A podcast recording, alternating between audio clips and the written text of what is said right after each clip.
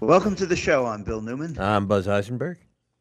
and we are really pleased, although that's not exactly the word. I we're grateful, would be more like it, to have Attorney John Pucci with us today because so much is going on in the prosecutions against Donald Trump, and we rely on Attorney John Pucci to help us understand what is going on. John, what is going on at the Court of Appeals and the Supreme Court? Donald Trump looks like he has asked the Supreme Court, or he has asked the Supreme Court for, uh, for I'm sorry, let me go back. Jack Smith, the, the special counsel, has asked the Supreme Court for direct review of the prosecution's case against Donald Trump, the claim of immunity. Tell us what's going on, please. So what's going on is the case is uh, in the district, federal district court in Washington D.C. It's presently and remains scheduled for trial on March 4th of, of 2024. It's before a judge named Chutkan, uh, who's a very uh, serious person and a and a great writer of opinions. And and in front of Judge Chutkan, uh, Trump's lawyers made the argument that he is immune that is protected for all purposes from criminal prosecution for what happened on January 6th. So the January 6th case, the insurrection case, is the one before Chutkan. And Trump's lawyers filed extensive motions. The government opposed. Trump's lawyers insisted he had what is called immunity. And immunity is protection from prosecution uh, for certain activities. And the decision the, the, the, the pitch from Trump's lawyers is the president, whoever it is, but in this case, Trump, is protected from criminal prosecution for activities he engaged in, he or she engaged in during that person's presidency. And we'll remember that January 6th, on January 6th, the time of the insurrection, Trump was still president that the the the Biden became president 14 days later on January 20th. So on January 6th, at the time of the insurrection, Trump is president. His lawyers insist he has immunity, and that this, that issue of whether the president has immunity for acts during his presidency has never been decided. It's undecided in the history of the United States of America whether immunity exists for a president for acts while he was president. Now, the district court judge, who is a very smart, capable, experienced judge, ruled there's no immunity, that a president doesn't have immunity for criminal acts. And she wrote a 46 page opinion. And I want to quote one of the sentences from that opinion, which I found uh, profound and well written and dispositive of the issue. She said he, the president does not have immunity. And she wrote, the defendant's four year service, that's Trump, uh, his four year service as commander in chief did not bestow on him the divine right of kings to evade the criminal uh, accountability that governs his fellow citizens. And she wrote further that the president does not get a get out of jail free pass just because he cre- created uh, he he committed the criminal acts during his presidency. So she denied the motion to dismiss the criminal case, denied the, the claim of immunity, and set the case down for trial on March 4th of next year. And that case was then filed, Trump's lawyers then filed an appeal. And the appeal, traditionally, the appeal would go to the District of Columbia Court of Appeals to, to make a decision. And Jack Smith, the prosecutor, jumped in at this point and said, let's jump the Court of Appeals and get directly to the Supreme Court, who will have to rule on this opinion, this decision of immunity.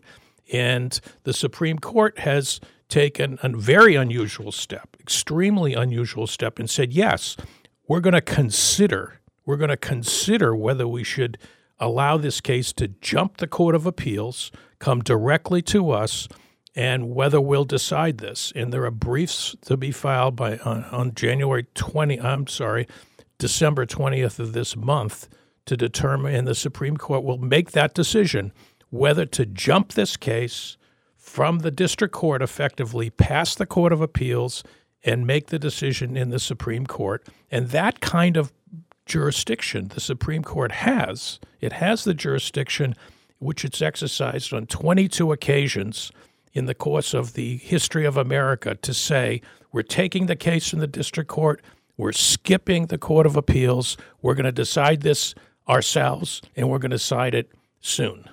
That's the status of it. Okay, for those of our listeners who are saying, wait a second, I thought appeals happened after a trial, not during the litigation. Explain why this is different. That's, excuse me, that's generally the rule. There are a couple exceptions to that.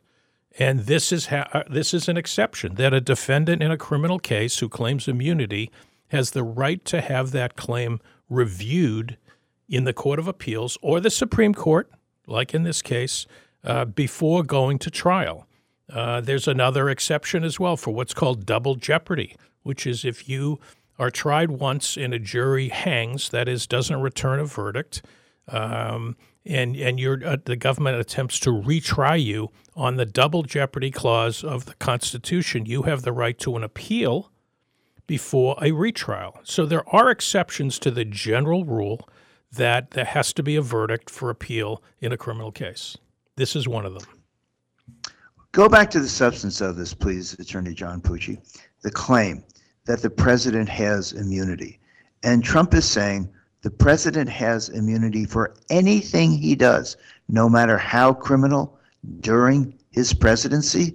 That seems to me, on its face, to be absurd, but maybe it's, well, wouldn't be the first time I'm really wrong, but it, how can that be? Trump said I can go out on Fifth Avenue and shoot someone and no one would care. And that includes the Supreme Court? Well, if, if, I could just elaborate on Bill's question, I remember the Paula Jones case against Clinton, and Clinton claimed that it was brought while he was president, and he had immunity from civil claims, right. and the court said, "No, you don't." So, if you don't have immunity for civil stuff, it, there's this is criminal stuff, which has mm, a greater, harsher impact on people. All I can say is it's it's not been decided. So, Bill and Buzz, you may have, if you were arguing, you can argue, uh, you know, for the prosecution here, which is such a peculiar it is turnabout. Bill, look what's evolution. happened to us. The guy goes to Wyoming, and all of a sudden he's a Republican. He's a right winger. who who knew? And Buzz is joining in with him.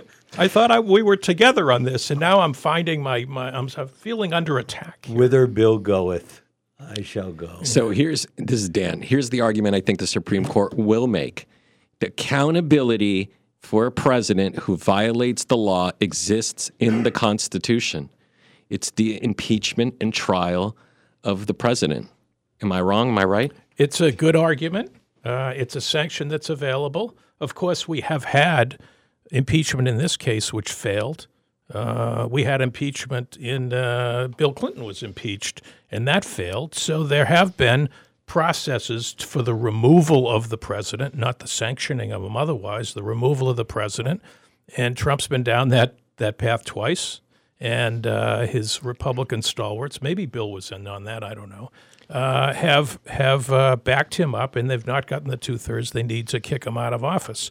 But the criminal sanctions issue has never been decided. It wasn't decided in in uh, the Clinton case because he was never charged. Actually, uh, in the Clinton case, it was a civil immunity, uh, and I, I think that there's an argument. If I were on the Trump side of this, there's an argument that um, presidents have to be able to act without looking over their shoulder and having someone later say it was criminal. So if but, you take it I, out I of, do remember Attorney John Pucci. I do remember reading the story behind Gerald Ford's pardoning of Richard Nixon, where Nixon's attorneys implored him to do it because the prosecution of a then sitting president at the time these acts, the Watergate acts, were committed, would be so destructive of exactly what you're talking about, the presidency itself. Yeah, so, uh, so picture a situation where the president is faced with a, a crisis of national security that is going to require him to make a decision, a life and death decision for certain people.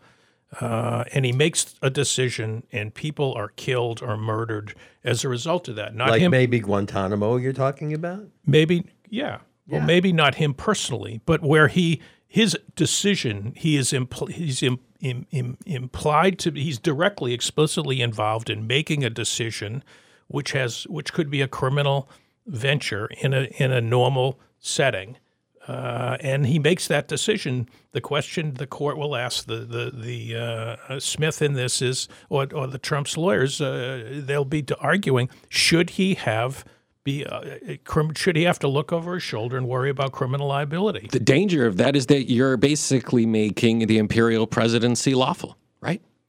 It's a so, danger. Bill, it se- it seems to me that one aspect of this that we have not addressed that would be crucial to the Supreme Court is whether or not the acts that are uh, believed or accused to be criminal are acts that were taken in furtherance of the president's duties as president. Here, the president was doing something in furtherance of his candidacy, not in furtherance of uh, performing duties of his office. And that seems to me to be a crucial distinction. John, what do you think about that? Well, that's an argument. But on the other hand, Trump would say, I felt I won the election, and the entire electoral structure of America was at issue here. And, and I'm trying to defend the Constitution and defend the structure of our government. And, uh, you know, I'm being prosecuted for it. I think he would make one minor adjustment to what you said. I think he would say the lawyers told him that the election was stolen. That's part of it. And there were lawyers that backed him up on that. One of them's on trial now, Rudy Giuliani, who's got his own problems. Shall we just say that and leave it there? Um, so, John, I want to know you think that Trump could prevail with the Supreme Court saying, I have immunity? That's realistic? I think there's a chance. I think it could be one in three or one in four. Uh, but I do think that, that he will get immunity for this. I, I think it's unlikely. Uh, and I think that there are a number of the people he put on the court, including Gorsuch, who are principled actually, and make, may say, no, we're going to pause this, we're going to stop this now, and he's not immune, and we're going to let that case go forward, and the case will go forward on March 4th, 2024, with the immunity issue cleared out, and they'll proceed. How much of this, in your opinion, is going to be actual an, an, an actual analysis of the issue and how much of it is, is going to be reverse engineering. We're going to get to a result. How do we justify it? Look, I think it's an issue of principle. And I think that I may be naive uh, on this, but I think there are still principles that guide the Supreme Court. And I think that they're not going to be willing to go as far as Trump wants to go and they're not going to give him the get out of jail free pass or a future president a get out of jail free pass for the rest of the life of our country. I just don't think that's likely to happen. And I think even the most conservative judges on the court, including someone, as I say, like Gorsuch, is likely to back up and say, no, there's a line. We're not crossing this line. He doesn't have immunity. And I think that's likely how it's going to turn out. And the trial will start on March 4th, 2024. Just one more question, uh, which is Does separation of powers play a role in this analysis? Definitely. I mean, that's a very significant issue. And it's, again, it's undecided.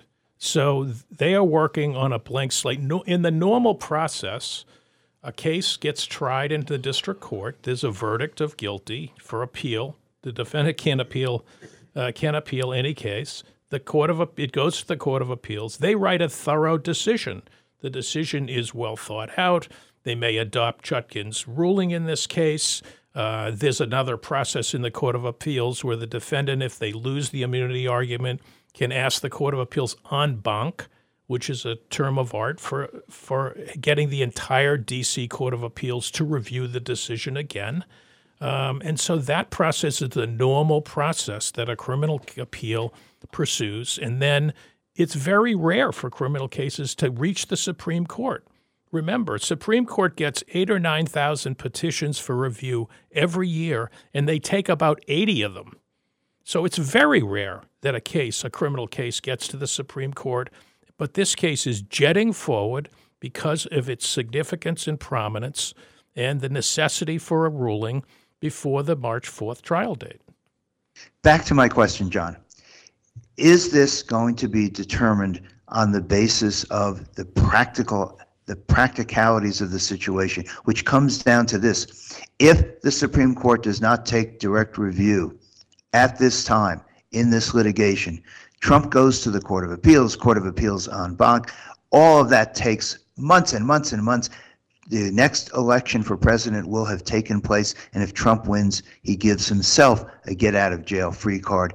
And that is what the Supreme Court maybe doesn't want to be part of that agreement to help Trump get out of jail free. It's that simple in some ways, isn't it? Well, it could be. It could be, but the court has decided. I mean, the, every indication is that the Supreme uh, Court is going to decide this relatively quickly. They jumped on Smith's petition for for to uh, Smith asked that the case be jumped to the Supreme Court, and the Supreme Court skipped the Court of Appeals, get it to the Supreme Court. He asked for that, and in a blink of an eye, in Supreme Court time, uh, the Supreme Court said we are interested enough to order an argument on whether we should jump the Court of Appeals. They've scheduled that argument. The briefs are due on the 20th of this month. That's super fast. That's supersonic in terms of Supreme Court decision making. And I think that it in, indi- indicates they're going to make a decision. And I think that it's a simple case in certain ways. It's not really fact bound. Uh, it's a relatively simple case. Uh, but it's a policy case and it's never been decided. I think they're going to make that decision. I think they'll do it relatively quickly. That's what happened in Nixon, by the way. And Nixon was in this same space, the, the US v. Nixon, and they decided that case unanimously.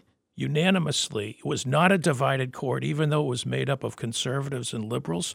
And in Nixon, they decided to order the president to to produce Nixon to produce the tapes. They did it pronto, um, and you know the rest is history. So I think this will happen the same way it happened in Nixon. Quickly, they'll make a decision, and um, we'll see what happens. But I predict that they're going to find there's no immunity. The question that I have for Attorney John Pucci is, what has happened? since the days of Nixon when there seemed to be no question that Nixon could be prosecuted. But here, there seems to be a real question whether Trump can be prosecuted for what he did as president. We'll pick up that question and find out the answer right after this. You're listening to Talk the Talk with Bill Newman and Buzz Eisenberg. I'm Lisa Riley. Join me every Saturday at 9:30 a.m. here on WHMP as we share stories that shine a light on justice-involved individuals or just underdogs in the game of life, their struggles, their successes, and the many resources and opportunities available for those who are hustling to carve a new path and prove that failure isn't final. So unlock your future, rewrite your story. This is the Hustler Files. What's cooking at River Valley Co op? Here's avid eater, grocery shopper, and co op member Bill Newman. Sweeten up your holiday parties with gingerbread cookies, chocolate hazelnut seashells, vanilla Hanukkah cookies, and mini Dresden Stollen. It's all at the co op. Sweet treats, the holiday roast, fresh seafood, beer and wine, and lots and lots and lots of local farm fruits and vegetables. Do a little gift shopping too. River Valley Co op, wild about local. Everyone is welcome. The holidays baking, wrapping, decorating, and of course, shopping for that special gift. Hi, it's Jessica, owner of Fitness Together in Amherst and Northampton. This holiday season, consider giving a private one on one personal training session with a Fitness Together gift card. Stop by our locations, Amherst or Northampton, to pick one up in person. Or give us a call and we'll drop one in the mail. Give a gift that keeps the ones you love fit and healthy. Happy holidays from all of us at Fitness Together. Find local news and local talk for the Valley. It wasn't necessary and it probably wasn't even appropriate. On the one hand, I don't want that to sound like I don't support schools. I have a long history of supporting schools, certainly longer than any one of those city councilors. Where the heart of the Pioneer Valley lives. 1015 and 1400 WHMP. News, information, and the arts.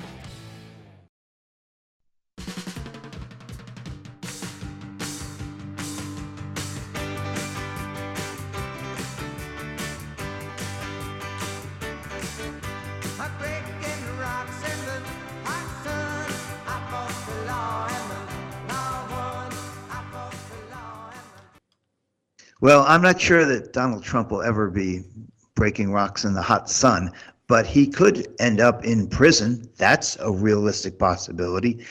But he has proffered all sorts of arguments saying, I can't be tried. You can't put me on trial for what I did when I was president. And the Supreme Court's going to decide whether that's true or not. I would like to go back to the point that Buzz raised initially, which is look at what happened with Nixon. And when Nixon resigned his presidency and flew off to California, there seemed to be exactly zero people in the country who thought that he couldn't be tried for what he had engaged in and the conspiracy he had formulated with regard to the Watergate, Watergate break-in. What has happened since then that says, oh no, we really may have an imperial president. He really may have the divine right of kings. John, what's your view on that? Well, just to be clear, Nixon was never charged. So the issue of whether he could be charged or not never reached the Court of Appeals because what happened was the Supreme Court voted nine to nothing that the incriminating tapes had to be disclosed to the special prosecutor, Leon Jaworski, and they were disclosed. But before Jaworski or, or the Department of Justice could indict Nixon, Gerald Ford pardoned him. And that was an act, uh, you know, if you think about it, that was an act of uh, where Nixon – uh, had the divine right of kings to evade criminal responsibility conferred on him, and it's still a subject of debate. But the history is that he was never indicted, uh, and so the issue never rose to the top for the Supreme Court of the United States to decide whether uh, he was subject to immunity. He was subject to um, investigation. He was subject to a subpoena power of the Department of Justice, um, but he was not uh, ever got it never got to the point where he was charged and they decided whether he was immune. So here we are. It's still undecided. Tell us about the chronology of what is apt to happen here, because you have noted that the Supreme Court is moving in Supreme Court terms it, with lightning speed on that. Does that mean that this March 4th trial date actually may be, well, correct set in stone in some ways? It's not set in stone, for sure. There's a hundred reasons why cases get deferred. Uh, but but let me let's be concrete about this. The judge in this case, um, the U.S. v. Trump, has put the case on hold for now because she, I think it's a wise decision. She's decided the case is going to the immunity issue will be dispositive could be dispositive of the criminal case. If the Supreme Court finds he's immune, she'll have to dismiss the case, the insurrection case. And she's made the decision this week that under all the, all things considered, the case should not proceed in the normal process that a criminal criminal case would proceed until the immunity issue is decided. She's holding on to the March 4th, 24 trial date for now but all the lawyering is is now stilled, is is is set aside, and she's not going to be making any decisions on discovery or any of the other subsidiary issues in the criminal case until the immunity issue is decided. I think that's the right decision, whether you like to hear it or not, um, because the whole thing is you know in jeopardy. She knows that. Well, sure, but why not proceed with whatever needs to be done to get the case ready for trial? If the Supreme Court says there can't be a trial because Trump can do whatever Trump wants to do, uh, so be it. That may happen. But doesn't this give the defense an argument after the Supreme Court rules and says, well, we haven't done anything here in this case for two months. We need at least a two month delay in the trial. Why isn't it she's setting her, the judge, setting herself up for exactly that kind of argument uh, from Trump's lawyers, which, well, would seem to have a lot going for it. Look, they're going to make the argument. They're going to make a hundred arguments, as they already have, to delay this thing because their underlying strategy, beyond getting him immunity, is to delay this until he hope, from their view, hopefully gets reelected. In which case, if he gets reelected, he takes over the Department of Justice and he can order the Attorney General to dismiss the cases against him. So delay is something they're going to pursue right up until the jury is in the box and the case is starting in front of her, if that's the way it goes. they're going to continue to seek delays, and she's going to continue. Uh, she's going to have to decide whether to extend it for a month at this point. She's going to have to decide to wait. She's apparently decided she's going to wait out the Supreme Court process. She's assuming, I think, that the Supreme Court's going to decide immunity. She's going to wait that out. And whether that takes two weeks or two months, she may have to adjust the trial schedule. That seems to me clearly what she has decided. John Pucci, I'd appreciate one other perspective that you might be able to share with us, and that is the lawyering in this case.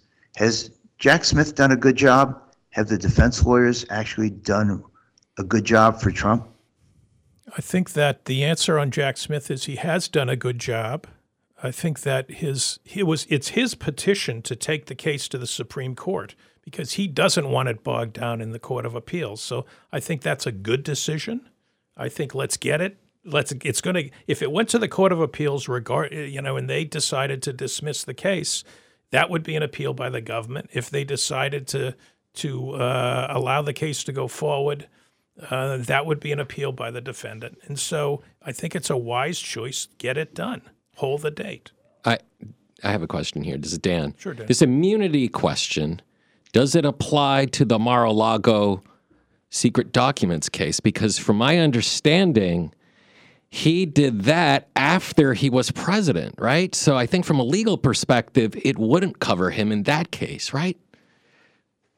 That's a separate issue because it's post presidency right. activity. So they could decide that a president has immunity for what happens within the four years of or eight years of the presidency, the presidency. period, right. and not for illegal acts thereafter. After. So they could draw that line, and it feels to me like that would be a line they would draw. Yes. Criminal activity post presidency can be criminal criminalized, criminalized and prosecuted. But that's not where we're at in this. This is that period from January 6th when the insurrection happened. He's still the president of the United Till States. January 20th. Till January 20th. That is a fact. Those are facts. And so that brings in the immunity during the period of the presidency issue, which is the narrow issue before the Supreme Court. We don't have a lot of time, but I would love, John Pucci, to talk about obstruction of justice and that issue.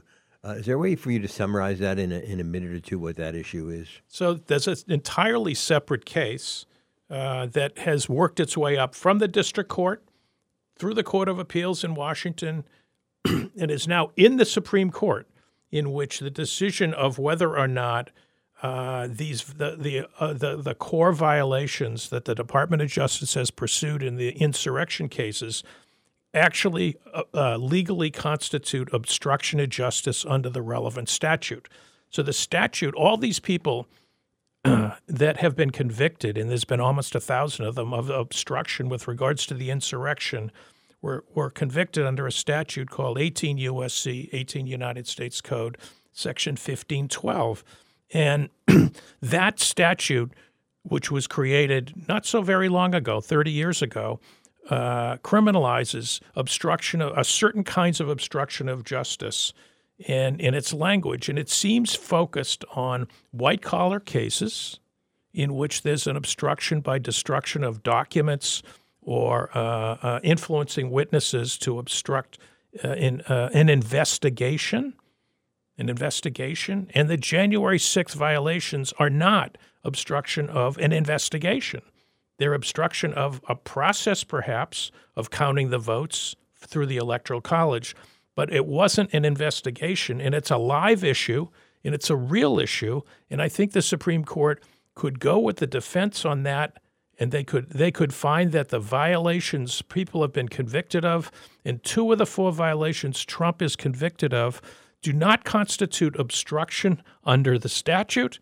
The statute is narrow. The court's going to decide its inter, its application on narrow grounds and decide that these acts that happened on this January 6th did not obstruct invest, an investigation and therefore did not violate 1512 and these hundreds of prosecutions based on that theory that there was a violation of 1512 are out. They're out. They're overturned. And people have served time for some of those violations. Those cases are out if they're only on 1512 violations, and Trump cannot be charged in those charges against him, two of the four, against him are not violations of the statute 1512 as it was created by Congress. And by the way, this Supreme Court has a long history, long is a strong word, has a history of narrowing criminal cases in criminal charges and the interpretation of criminal statutes in criminal cases. So it would it would be consistent with what they have done for the past 20 years to look at a st- criminal statute and say we're going to construe it narrowly narrowly and this these violations which do not involve an obstruction with documents and do not involve an obstruction of an investigation do not constitute violations of this statute. It's a real issue and it could flip hundreds of cases uh, in which people have been convicted and even served time for obstruction under a statute, and the government and the court could say it doesn't reach that conduct. John Pucci, thanks so much for your insights. We really appreciate your time. Okay. Thank you very much. We'll be right back with Have Faith after this.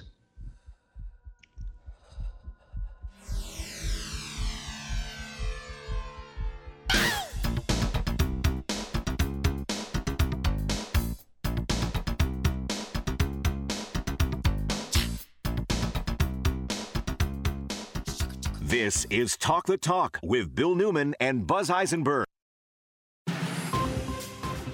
For WHMP News, I'm Jess Tyler. The Amherst town manager will remain on the job until at least 2027. The town council voted to extend Paul Bockelman's contract after completing an evaluation in which he exceeded expectations of 11 of 13 performance goals, according to the Gazette. Bockelman became town manager in 2016 and has been recognized across the state for his leadership. Bockelman said he loves working for the town, and the evaluation recognizes the hard work of all town employees who are dedicated to the community. Yesterday, a Franklin Superior Court, Yamil Nunez of Athol was sentenced to five years in state prison for a 2022 shooting. Nunez pleaded guilty to charges of assault and battery with a firearm, assault and battery with a dangerous weapon resulting in serious bodily injury, and other charges. Nunez was arrested on February 2nd of this year and held without bail after a dangerousness hearing. Mass Health members will be soon able to access doula coverage this spring as part of the state's work to improve the worsening maternal health outcomes. Mass Health may also be expanding their access to midwifery care after the closing of Leominster Hospital's maternity ward prompted a statewide review of maternal health care. Northampton will be welcoming a new business to Main Street. A donut chain specializing in Japanese mochi donuts will soon be opening. The business, Mochinut, is known for its mochi donuts, boba, and Korean style hot dogs. It's expected to open in the former Bruegger's Bagel storefront on Main Street next to CVS. Mochi donuts originated from Hawaii and are a combination of American donuts and Japanese mochi. Mostly sunny today, still a little breezy and brisk with a high of only 34 to 38. Scattered clouds tonight, overnight lows of 20 to 26. A temperature turnaround for tomorrow with a partly to mostly sunny sky and a high of 48 to 52. I'm 22 News Storm Team meteorologist Brian Lapis, 1015 WHMP. Last summer, Whalen Insurance finally did what a lot of insurance agencies around New England had done long ago we partnered with a call center to handle routine things like a change of address. It went okay, but we're not going to continue. We found out that no matter how simple or complicated the matter at hand, you prefer to talk to us. As one longtime Whalen Insurance client told me, the people at the call center are great, but they're not Amy. I like knowing I can call and talk to Amy every time. I guess I should have known. Local people and local service are what sets Whalen Insurance apart from those big 1 800 insurance companies. When you want a quote, when you need help with a claim, or anything else, just call or come to our office on King Street. Talk to Amy, or Kelly, or Mindy, or Valerie, or Lori. We tried the call center, you tried the call center, and we found out that you prefer talking to us. Whalen Insurance. Local people, local service, local insurance. Call 586 1000.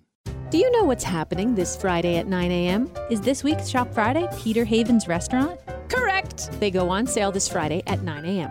Peter Havens restaurant is a cozy Brattleboro bistro serving refined new American cuisine. Chef Zach Corbin creates delicious French inspired dishes with a twist. And now you can use their gift certificates at their oyster bar too. It's right next door. Get ready to save 30% beginning Friday at 9 a.m. The Shop 30 store at WHMP.com.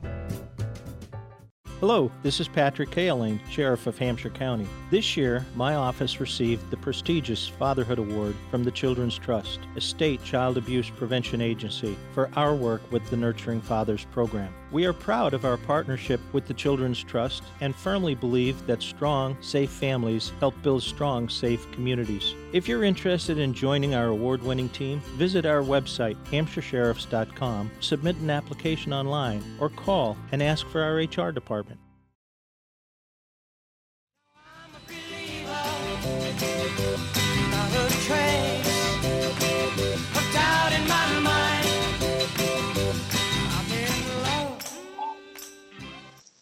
We welcome back to our show Rabbi Riki Kosovske, who is the rabbi at Beit Ahavah in Florence, and with us as well is Pastor Marisa Egerstrom, who is the pastor at the Florence Congregational Church. They share space together. We are so pleased they could both be with us today because I've so much wanted to review with them and have their perspective on what happened, the bomb threat, the anti Semitic uh, over, over, overtones of all of this. So let me start with you, Rabbi Riki. What happened, when, and what's been the aftermath?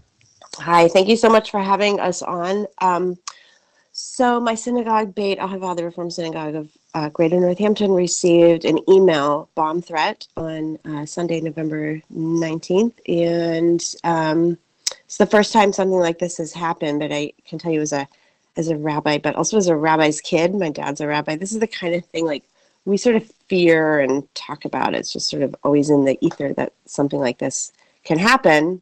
Never has happened to me, but um, immediately just you know saw a grisly uh, email and um, jumped into action and had to you know go through all the protocols, calling the police, evacuating the building, um, we, there was a concert that was actually about to start at Bombyx, a really wonderful fiddler orchestra concert. Uh, it was a little chilly and cold outside. It was around noon, um, so it was it was not an you know easy situation, and um, so I guess that's the first part that happened. This was one of three that happened at the same time in the state. There were two others that happened in eastern Massachusetts, and they these bomb threats that have been coming by email have been uh, happening uh, in the region in New England. I believe there was another 10 in New York City last weekend. Um, so this has really been happening, and uh, it's really in the context of this enormous 400% or so spike in anti Semitic incidents since so, October 7th. So, Rabbi Riki, you said that you were following protocols. There's a protocol in place that you had to prepare for that Beit Ahavah and other synagogues have. We may get a bomb threat. We need to figure out what to do. That's part of the fixtures of our firmament at this point. Um, yeah, I mean, in the same way that schools get bomb threats, and you know, anyone that takes that works in education, but religious institutions also have are part of this, and um, you know, there's different protocols, but certainly um, this is one of those things you know where you keep the phone numbers handy of who all the people you know in your speed dials etc there's a you know there are um, uh, whatsapp groups of the the whole jewish community so we can notify each other if there were to be a, some kind of anti-semitic incident or threat uh, person of interest that kind of thing happening. Uh, yeah unfortunately it is one of the things and i appreciate you pointing out how ridiculous and absurd and just kind of grotesque with the, the world that we live in that um, as spiritual leaders that's one of the things that we have to think about. What happened after the bomb threat? So um, i can say right after the bomb threat you know there's a kind of adrenaline that kicks in when you're dealing with something like this you know sort of shock but you just move into emergency response. And we you know the the police the fire department the bomb squad were just incredible. You know they showed up almost immediately. It was very quick and um, the bomb squad had to come from another part of the state but I, time is a blur. They were there very quickly and we you know it's uncomfortable. You have to search they searched the whole building with the bomb sniffing dogs who um, uh, was actually a really cute dog but when he's working he's pretty serious. And we go through the whole building afterwards with them. Um, you know they say is this box normal? Was this here? And it took about two or three hours. Um, I had to cancel my religious school program that afternoon. Um, uh, and, you know, I mean, that's pretty much the, thank God it was a hoax. you know, this is a hoax. It's called a swatting incident. That's what I learned it's called. Um, and, you know, it's designed to intimidate and to strike fear and, uh, and a nuisance and, and, and really a lot of emotional, psychological distress when something like this happens. It takes a few days for us to sort of emotionally recover and be in shock. But really, this is this is a rise. There's a 400% rise in anti-Semitism in this country, and 55% of um, religious-based uh, crimes, hate crimes, are targeted towards the Jews, which only make up two percent of the religious population of this country.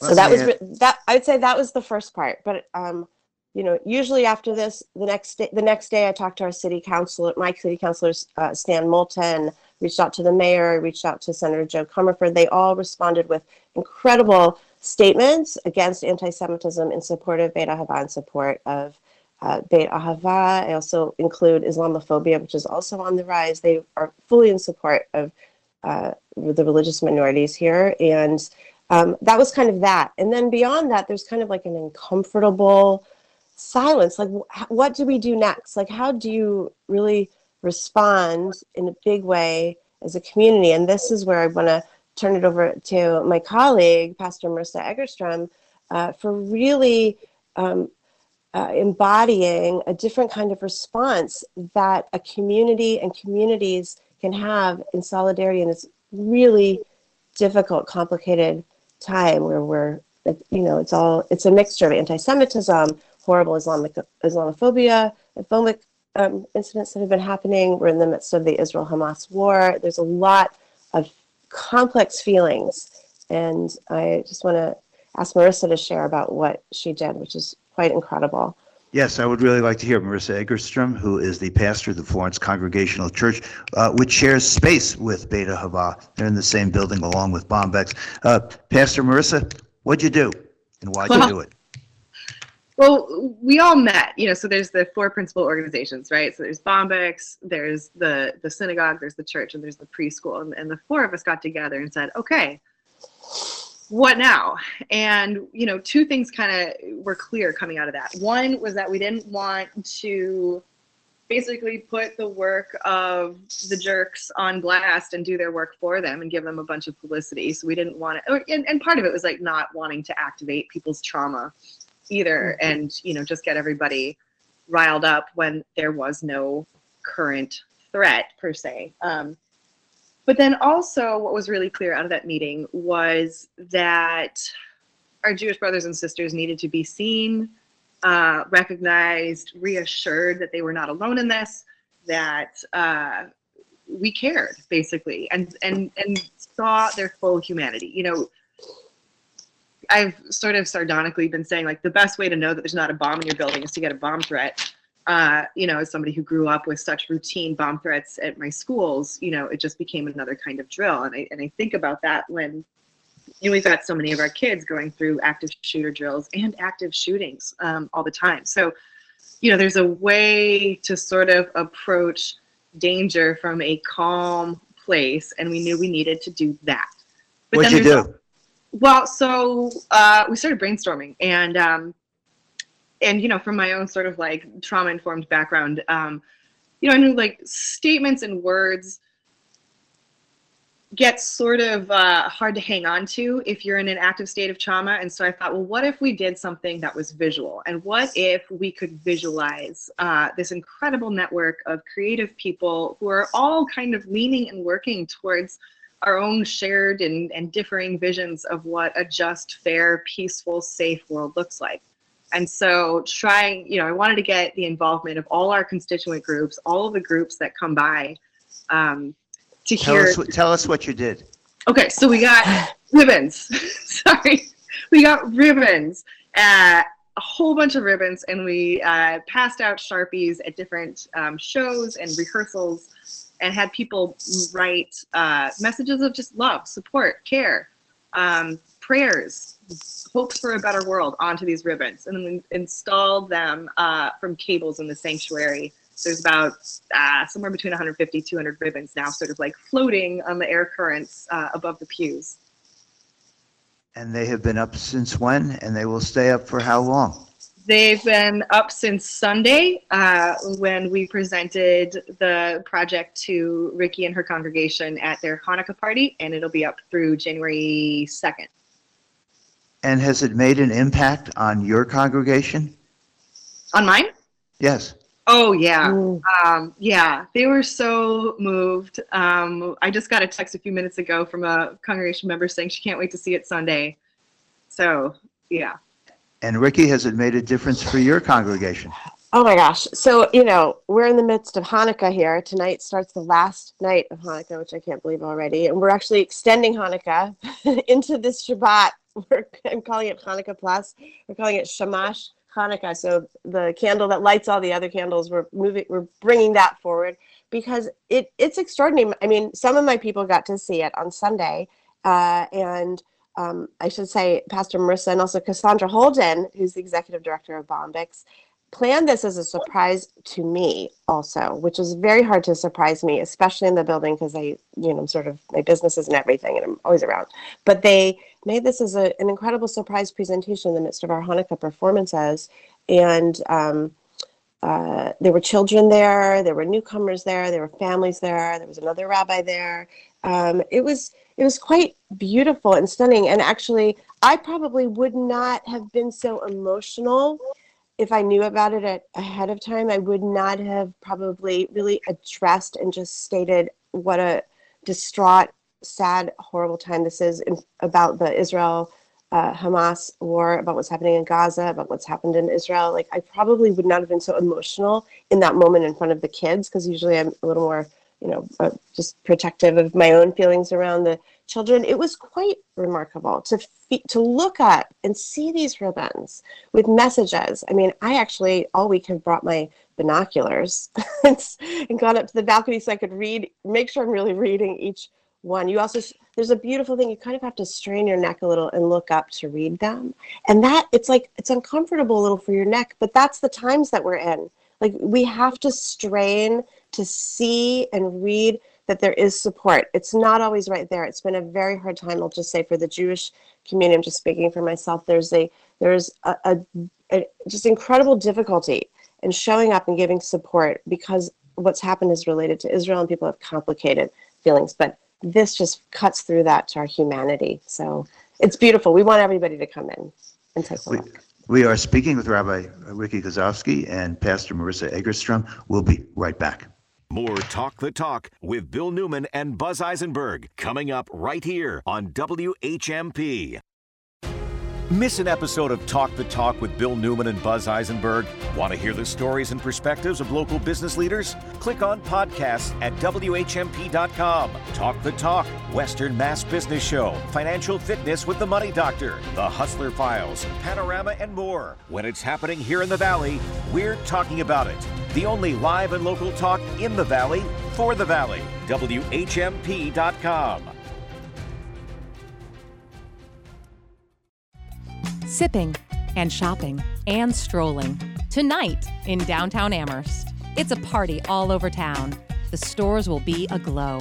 Restaurants are doing dinner deals. There's a maker's market with a bar. 20 artisans inside the old Hastings. Sip and shop. Plus, horse drawn carriage rides through town. Sip and shop and stroll in downtown Amherst. Festive and fun. Tonight, 5 to 9.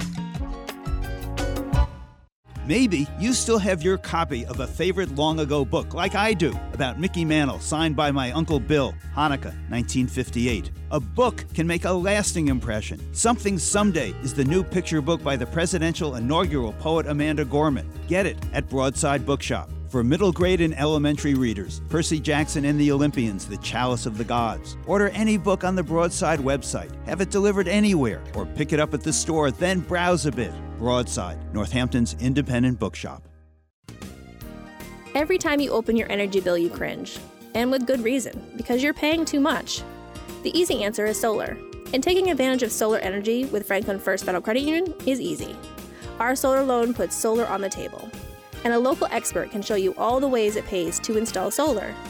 Visit franklinfirst.org slash solar loans for more details. That's franklinfirst.org slash solar loans. Franklin First Federal Credit Union, federally insured by NCUA. You're listening to Talk the Talk with Bill Newman and Buzz Eisenberg, WHMP. We continue our conversation with Rabbi Riki Kosovske, who is the rabbi for Beit Ahavah in Florence, and Marisa Egerstrom, who is the pastor for the Florence Congregational Church. There was a bomb threat directed at the Jewish community uh, in Beit Ahavah. Uh, the other members of the Bombyx family responded, as did the larger community. I would appreciate hearing from you, uh, Pastor Marisa. What's the take home lesson here? I think uh, it all comes down to connection. Um, you know, acts like this are designed to divide us and make us afraid and isolate us. And the way to heal from that, the way to prevent these kinds of things from happening in the future is to give people a sense that they are connected, that they're known and loved and part of something. I have the same question for you, Rabbi. Yeah, I you know a takeaway for me for this is how easy it is to break through uh, silence and how easy it is to actually reach out and comfort and touch people's hearts, and that changes things. So what Marisa has done, she handed people a ribbon and a sharpie and and a moment to just gather presence and write a message that you know it's like a text's worth of of, of love on a ribbon. Like how much can you fit on there? It could be a word, it could be a sentence. That's all that's needed. And that it's transformative to be able to say that into the universe and to get it off your own heart, but also to say it to the other person who's grieving or hurting or scared. And that is just a gift that transcends this moment and just grateful to her for, for doing this, but also to uh, opening up the doors for Jewish community to think differently and uh, to do some deep collaborative, coalition, shared sibling work that we can do as artists and community members, faith people, all of that together. So thank you.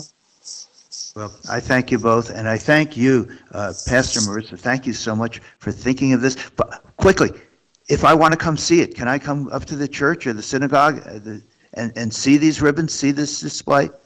Yeah, it'll be up uh, throughout all the events that are all listed on the Bombyx calendar through the end of the year. Yeah. And uh, we'll be there Sunday. Yeah, we've even asked people who are coming to Bombyx concerts can come early. You can come to any of the events of any of the organizations and experience it.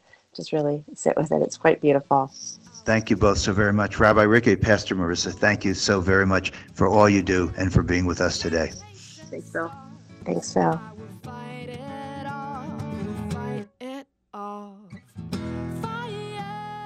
Would you like a better world? It's as easy as grabbing a hammer and building a home. Pioneer Valley Habitat for Humanity builds strength, stability, and self reliance through affordable home ownership in Hampshire and Franklin County. It's not a handout, it's a hand up. Habitat homes are built with donations of material, land, and services. Future homeowners and volunteers create a partnership with Habitat for Humanity to build a home, strengthen our neighborhoods, and create a legacy for our community. Help transform the world. Volunteer and support Pioneer Valley Habitat for Humanity pvhabitat.org. The Northampton Community Music Center provides quality, accessible music education to more than a thousand members of the greater Northampton community. Hi, this is Jason Trotta, Executive Director of the Northampton Community Music Center. Our scholarship fund helps those with limited means access affordable music instruction and has never turned away a qualifying applicant in its 33 years of existence. To find out how you can help, please visit our website at ncmc.net. WHMP. This is Talk the Talk with Bill Newman and Buzz Eisenberg on WHMP. And welcome to Talk the Talk. I am Buzz Eisenberg. And I'm Bill Newman. And Bill, tis the season. We have Kwanzaa. We have the last day of Hanukkah is today. We have Christmas coming up. We're all thinking gifts, and at the same time, the world is, well, being what the world is, we can't get very far away from science. I have a scientist sitting right next to me, as we are fortunately having every Thursday. It's Brian Adams, science, gifts. And Professor Emeritus from Greenfield. You got it. Oh, well, thank you, Dan. Yes, it is. Tis the season to get gifts and give gifts. Last day of Hanukkah, still time to get a gift for that special someone. Solstice coming up. Let's not forget that. And solstice yeah, Solstice is a good a week from for today. us who does who don't know what that means, tell us. Uh, we would know more about that a week from today when we have our Smith astronomer on to talk about the solstice. Um, the official first day of winter, one week away when the sun, when the earth is tilted furthest away from the sun, and we have the most nighttime. But we will welcome the return of the sun a week from now with gift giving. How about that? or a big fire or something to give out gifts. You know, one of the one of the um, uh, things that I remember least fondly in my life as someone who celebrated Christmas was uh, waking up, getting all excited, going to the Christmas tree. There's a big present there. Yeah, so excited about opening it up, and it's a friggin' shirt, you know, or a pair of pants. And it's like, no, no, no, this is really not what I want. I wanted a toy. I wanted a toy. And the good news is, fortunately, today we have someone uh, in the studio who's going to tell us all about toys.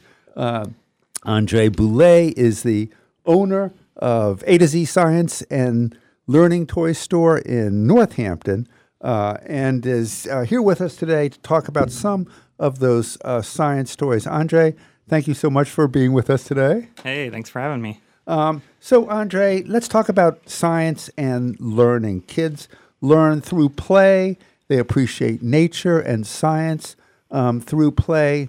Um, what are some of the big science toys out there that are the big sellers this year? Can you talk about that? Yeah, I mean, you know, our, our toy store is called the Science and Learning Toy Store for a reason. Like, we strongly believe with toys that they should have a focus on, you know, education, but still be fun. And uh, yeah, I mean, there's so many good choices now. Obviously, you know, uh, building toys, very popular. Uh, Lego is always like big one just because there's so much open endedness to it. And, uh, you know, we do a lot with uh, engineering. There's like a huge amount of um, different like robotic style kits, mixing engineering, construction, and then kind of like application to it. Sometimes there's coding, robotics. You add all these little angles to it, can really help kind of uh, you know all sorts of different uh, approaches to learning, and then building something that you then use to do something else. Uh, one of our favorites is a cyborg hand. You build this big hand, has hydraulics in it, and so you actually can pick things up and like move them around, and you learn all about hydraulics and all of that good stuff. You so. you pick things up with this artificial hand that you've built. Yeah, so it's a whole kit, and when you're done with it, it actually looks like you have like Iron Man's hand like on your hand, and each finger you control a different finger on the actual cyborg hand itself, and so the hydraulics like give you a lot of force because the hydraulic pressure that you get from that, you can actually pick up like a full water bottle and, and hold it with your cyborg robotic hand. It's pretty wild. Wow, that's very cool. Very interesting. That seems for uh, to be for older kids, right? Or so, grown-ups. Um, you know, it's cool. A lot of the kits, I think, you know, uh, try and bridge the age gap. So that one, uh, I actually built it with my with my son when he was seven. Uh, he's 10 now, and he would still honestly love it too. And uh, the age recommendation that one's like you know seven to to 10 with help from an adult, which is also like a good opportunity for adults to kind of jump in and like like do something special with their kid. And then, you know, if a kid's like 10, 11, 12, they can do that more by themselves and really enjoy the process on their own uh, with a little help still sometimes. With a little help from adults, I always get remember getting so frustrated when my kids would ask me for help with anything that had any kind of uh, um, uh, manual dexterity. Like I can't do this. Well, I think that's my question, Andre uh, Boulay of A to Z Toys. Is, is it science? uh, Something like erector sets from my childhood. You know, that's sort of mechanics and learning how to screw a nut onto a screw and, and things like that. Is that science? Yeah, I mean, I think when we talk about science, I mean, the word that they throw out a lot is STEM. Uh, and you know science, technology, and engineering, mathematics, and they also like call it STEAM. They threw art in there, and I mean I think the idea is exploration of your environment, exploration of learning, and you know we we learn best like you know everyone goes to school, and I think you come out of school and you always know like you have to learn in school, but it's not fun, and you don't always retain it the same way. And I think some of the people's best memories from growing up is like learning that they liked to do something by playing with something that kind of goes into a you know new trajectory in their life and uh, yeah i think that's kind of our goal like it is science and it is learning uh, and it can still be fun so. This is Dan. A quick question here about toys being fun. Uh, how how does uh, the toy maker or how does a parent make the toy fun and still contribute to learning science? Didn't you see Big? no, I didn't. You have seen Big? Oh, that's a great. Uh, that's no, I I haven't. Oh, all right. Everyone I should mean, watch I Big. mean, I can give a, I can think of a lot of toys that I had, and I don't remember them having a science component to it. So I'm, I'm just curious, like, how does one find the right toy for their kid if their kid doesn't like science? Like, how do you get them to initially like it and have it fun and have it be something that they're going to learn?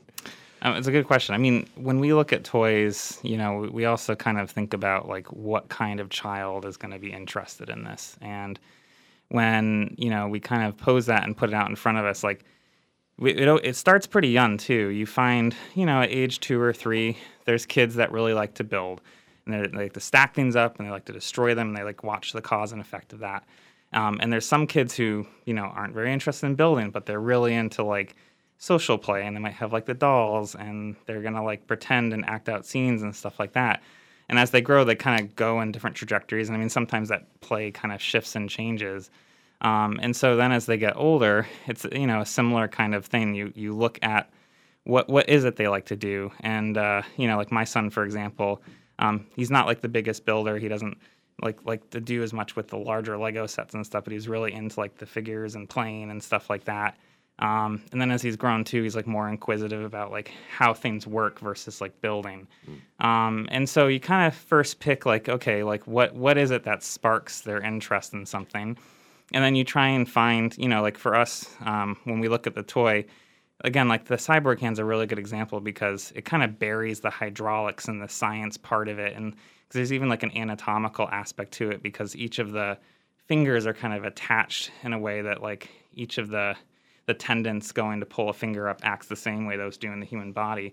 So when you put it all together, there's a lot of science, but realistically, all the kid sees is like they're building a hand that looks like Iron Man's hand, Mm. and uh, you don't realize as you're learning. I mean, I didn't even do, realize when I did it with my son. Uh, I stepped out of that experience and was like, oh, I have such a greater understanding of like what hydraulics are and how they work. Because like you actually like pull the water into the, the little piston thing and hold it and attach it into the thing. And when you pull the little levers and stuff like that the water flows and actually pulls the finger up and down um, and again the same way like a tendon and muscles and all those things connect and the way the nerves fire and stuff like that you just you kind of you, you get it but it's in a fun way Just a quick follow up. Can you tell us about the, the type of prices uh, of the toys uh, around science at, at your store? Does it range? Is there a varied, or is it kind of more pricey given the, the complication of the toys? Yeah, I mean, it's a good question. I mean, you know, we, we definitely try to be a store that sells good toys. Um, and, you know, I think when you go into the toy market, there's a lot of just you Crap. know- well, yeah, you can, I mean, That's honest. Yeah. yeah, agreed. Well, you know, I think parents when they're in a store, a kid wants something, and you'll you'll try and find the quickest thing to get out of the store without a huge, you know, blow up. Uh, and so, you know, you have to balance that. We definitely have toys for everybody's price range. So, you know, if somebody only has ten dollars to spend, we'll find something, and if someone has twenty dollars to spend, we'll find something. Um, so, you know, it's it's it's all all price ranges. Toys for all ranges and all ages at A to Z Science uh, and Learning Toy Store. We're talking with Andre Boulay, the owner of, along with his wife uh, Devin, of A to Z Science Store. Andre, something that drives me crazy, um, and maybe it's my age, but whatever, uh, is this fixation on electronics and kids just just glued to their iPads or their cell phones and not pulling away to do anything. Not to, pl- I mean, they're playing games, but um, it- it's, it's this. It just makes me it makes me insane, and I don't know if I'm just an old fogey. But uh, how do you pull kids out of that world of electronics where I just don't see the science related to that often into more of a game or toy uh, uh, genre? That's a good question. I mean, definitely, like that's definitely the the new battle that I think parents have to face, and you know, it's not going away, so we can't keep them off it completely. Um, I think coming out of COVID, even more so, like screens became the norm. But um, we also have seen a lot of parents and families in general have really taken the opportunity to embrace the fact that there is something other than the screen and for example like you know board games like during during the pandemic and even now like there's so many families that got into like more intense or more interesting games like strategy games with more layers of difficulty and getting the whole family to sit down and do something together. Um, you know, I mean, I think it's just knowing that there's other things to do besides the screen. Uh, and that they can be just as engaged with it. And sometimes you do have to put a little energy into get it and put them in front of it. Um, but they'll quickly like once they once they engage with whatever it is, I think they quickly discover uh, that it, it, can be way more fun on the screen and way more engaging and for fulfilling. You, let's let's hope so. Do you have games or puzzles or things like that that um, that are interactive but are also science focused and science based, or or get kids to appreciate the wonder or balance the beauty of the natural world in a in a in a board game. yeah, I mean uh, there there are. I mean you know a lot of good games are just good games too, just by by the true nature of the game, the mechanic of the game, the rules, the strategies, and stuff like that. But there's a few games in particular. I don't know if you've heard Ticket to Ride. Um, that game's kind of cool. It, it, you have trains and you're traveling across the country. You're building train routes and it's all different uh, states um, and specific cities that you're trying to connect to. So there's a certain amount of geography and understanding of how like train routes work and stuff like that. Um, and they have different versions. Like there's a Europe version too, so you can kind of learn the geography at that point.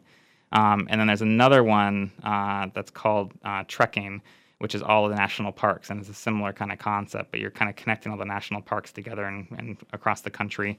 Um, and then there's even like one of the most popular games right now uh, is called Wingspan, and it's a game about birds uh, and specific species of birds, and it's super super strategy oriented, uh, but it's become one of the most popular strategy games, like uh, very impressively so. Um, so yeah, I mean, I think people try and mix those those fun elements in. Um, there's, there's one other one too called Evolution actually that was really popular, and uh, it's all about like literally evolving from you know one creature into another and very strategy oriented. So yeah, you can kind of mix both together, and there's some good examples. I have a question for both of you uh, before we a couple minutes we have before we take a break. And you, Brian Adams, as an educator, and you, Andre Boulay, as a uh, uh, retailer of scientific toys. What we all know that having fun while learning enhances learning, but What's the science behind that? What makes it more likely that a, that a child can retain information um, when they're having fun exploring it? I mean, I think my opinion, uh, you know, you're more engaged with it, and you. I mean, the best kind of learning is when you're learning, you don't even know you're learning because you're excited about what it is that's being presented to you, and that you hold on to it because it's that much more interesting, you know, like it has an application. You know, it's hard to just look at numbers on a sheet or words and, you know, try and draw a connection to the real world. But when you're actually like have something in your hands and you see like when you move this or put this together, it does this next thing. Uh, that's very real and impactful, and it just kind of, you know, grows with you at that point. So. I'd like to hear from you, Professor Brian Adams, because I will tell uh, people that at GCC, people loved your classes because you made it fun to learn science. What is it about that process? Uh, thanks, Buzz. Thanks for saying that. And Buzz, you and I taught at GCC for for many years, and you know the worst thing the students could say about an instructor or professor was that they were boring. I mean, if you're boring, that's it. It doesn't matter what the topic is. It's like, oh my gosh, this is so boring. I suffered through that class. oh, so you know, having a sense of humor and making things fun does engage a different segment of the brain that really locks in and holds information in a way that that is is is very different. So you know, with with me, it was trying to get people outside uh, and to have fun outside and to experience sort of the wonder, the beauty, the the the mystery of the natural world. And and and when we get back, I want to talk about that, uh, Andre this whole thing of nature deficit disorder of of, of kids. Um, again, we're talking about you know screenagers, you know, glued to their screens, indoors all the time, um, not getting outside, and and are there activities, science related gifts or toys that sort of um, propel them out? And and uh, and we'll be back and talk with Andre uh. He's the A to Z Science and Learning Toy Store guy. Along with his wife Devin, owner and operator and wonderful purveyor. Is that the right word? I think that's a really good Yeah, word. We're going to talk of more about, well, tis the season to learn. We'll be right back.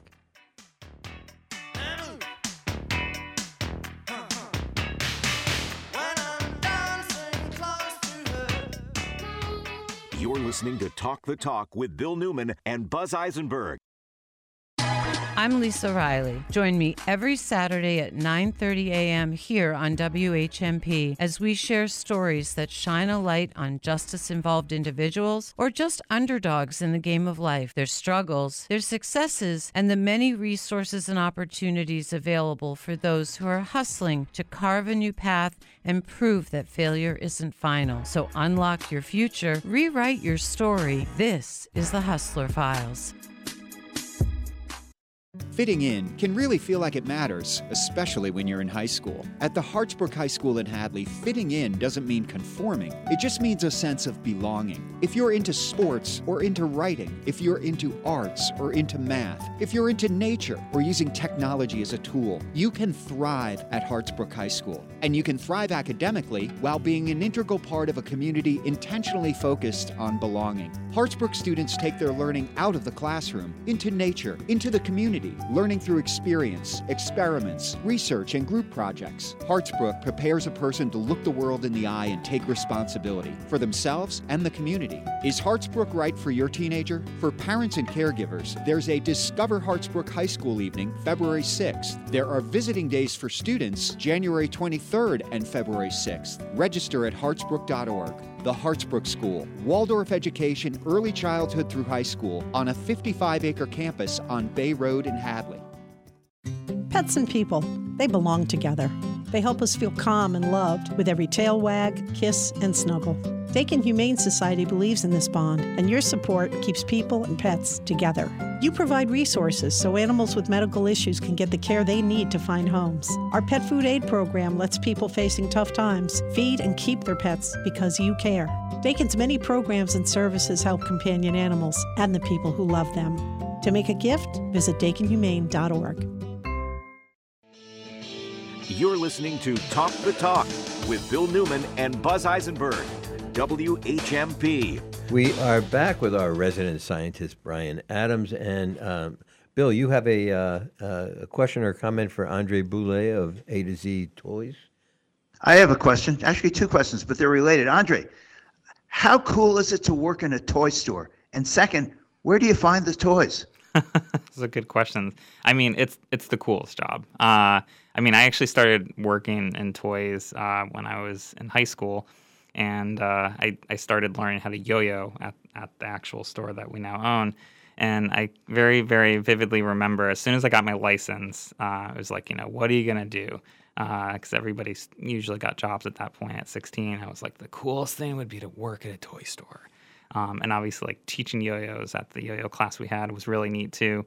Um, and I, as I grew and it went in and out and stuff too, I, I always kind of came back to it, and uh, I stayed very strong in promoting like yo-yo competition and modern yo-yoing and stuff. So it always pulled me back to toys. Um, but when we took the leap to actually like take the store over, um, you know, it, it, it there's a little bit of scariness in terms of taking over a business, but the fact uh, that we're selling toys and engaging with kids in the community and stuff, like every day we get up and we love what we do, um, and I love the people we work with and the community and stuff like that. It's just, it truly is. It's the best job and it's fun. Um, and then your second question. Where do you get the it. toys? Oh, where do we get the toys? Oh my gosh. So, I mean, it's kind of an everyday thing. I'm always looking. I mean, the internet has helped me uh, connect in ways that were never before uh, possible. But before that, um, and still to this day, um, we usually attend, you know, one or two trade shows for toys. Uh, the biggest one was always the New York Toy Show, which was at the Javits Center in February every single year until COVID. It's been a little more disrupted. Um, they did actually just have it this past year in October. And it does really help, though, because all of the toy vendors come and you see both a lot of new toys um, from like completely new people who have crazy inventions or ideas.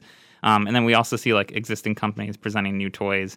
And for me, I think the biggest thing is getting our hands on them because like you can see a video of it online or you can see it in a catalog, but Um, it's so hard to know like is this as good as it says it is.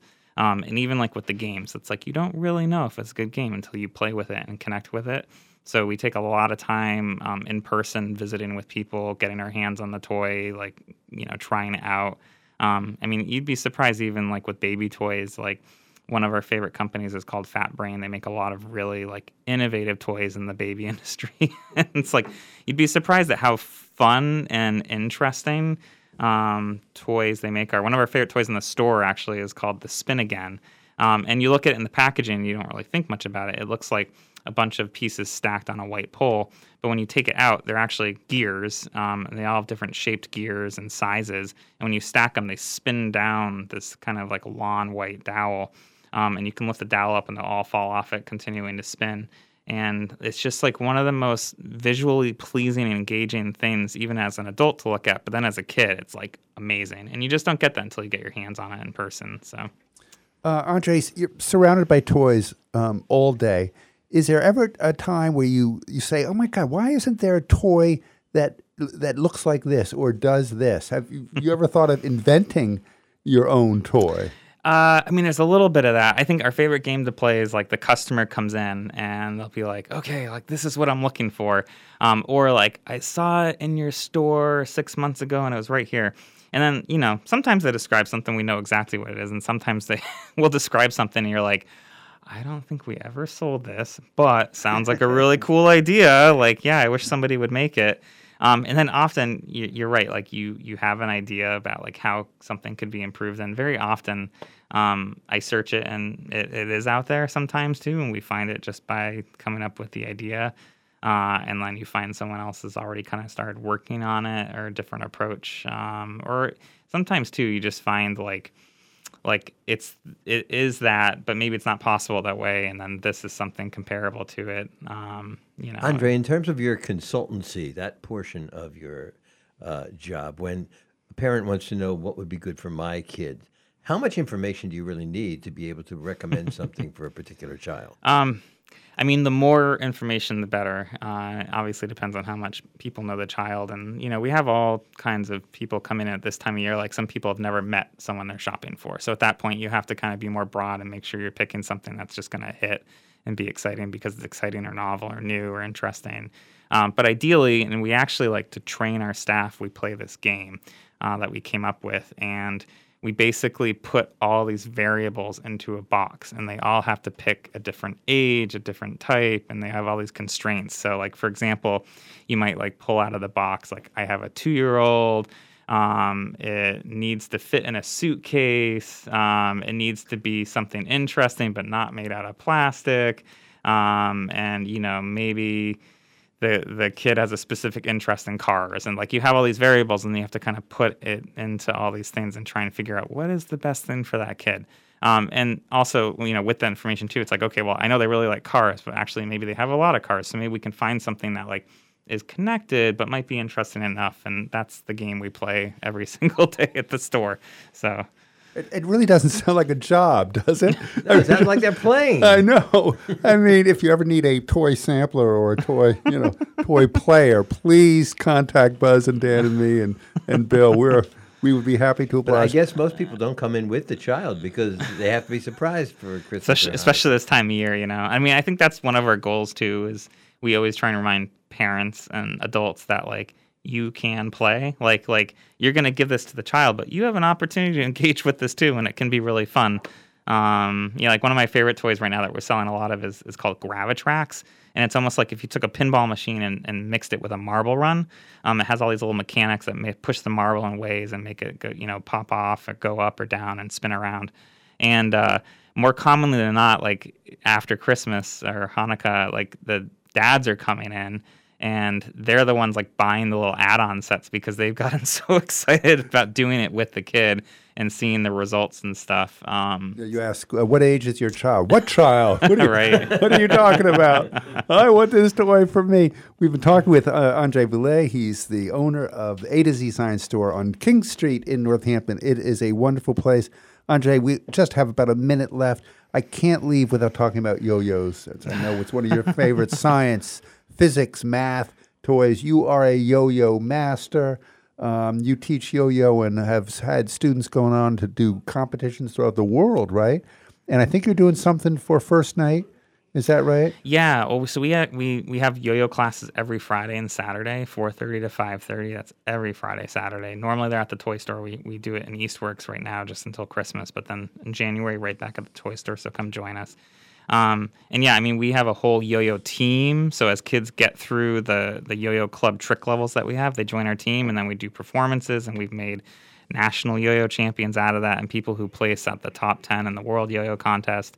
Um, and they are going to help participate in first night. One of the best yo-yo performers in the world is actually performing.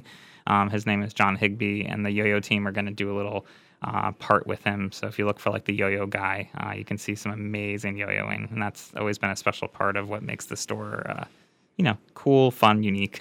Tis the season to get gifts and to give gifts, and no other better no better place in town than A to Z Science and Learning Toy Store on King Street in Northampton. Thank you so much, Andre, for being with us.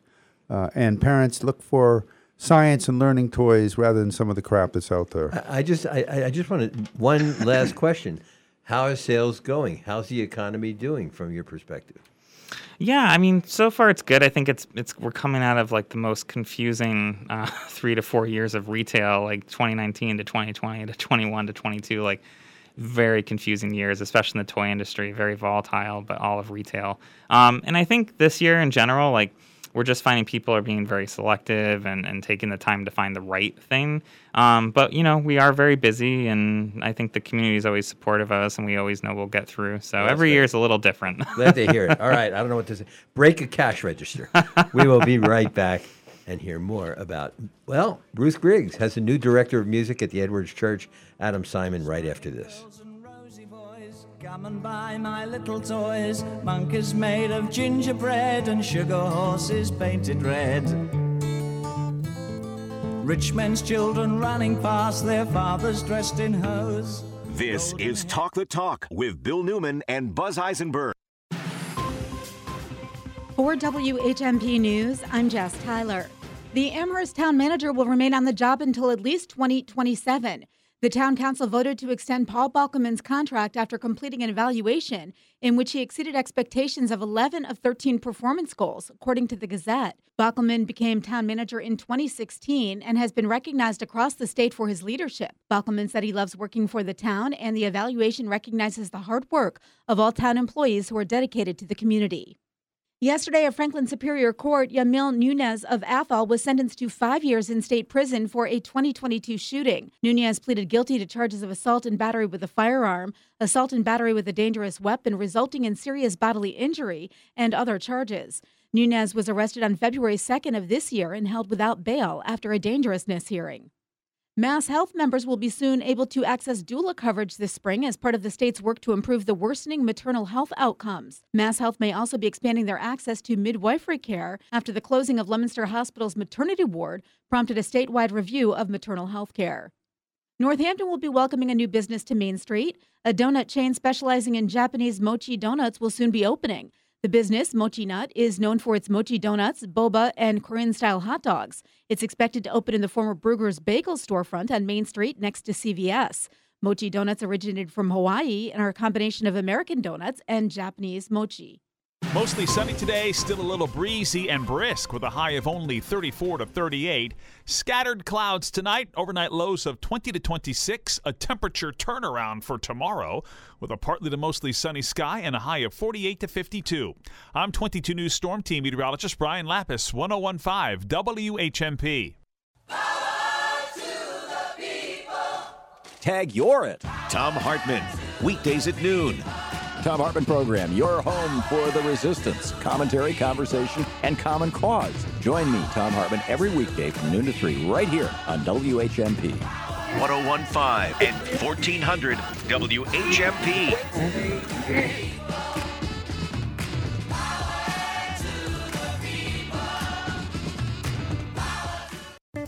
What's cooking at River Valley Co op? Here's avid eater, grocery shopper, and co op member Bill Newman. Sweeten up your holiday parties with gingerbread cookies, chocolate hazelnut seashells, vanilla Hanukkah cookies, and mini Dresden Stollen. It's all at the co op. Sweet treats, the holiday roast, fresh seafood, beer and wine, and lots and lots and lots of local farm fruits and vegetables. Do a little gift shopping too. River Valley Co op, wild about local. Everyone is welcome. Every day, financial ads claiming to be different from the competition. Are they? I'm Frances Rayam, the money doctor, and I'm about to make a bold statement. I believe the thing to focus on isn't their uniqueness, it's yours. No one has the same financial situation or needs as you, and no one can help us help you better than you. But the truth is, when it comes to managing money, most of us are not as successful as we'd like to be. No matter how focused we are, it's almost impossible to separate emotion, and being in a relationship can further compound the issue. That's why I developed Hug Your Money. Financial coaching coupled with online software and tools to empower you to manage money wisely. We guide you every step of the way to resolve immediate issues and plan for your financial future with modeling scenarios. So, whether it's debt, budget, retirement planning, or a financial crisis, having a Hug coach in your corner is like having a new best financial friend. Hug Your Money is as unique as you are. In fact, it's patented. Visit hugyourmoney.com.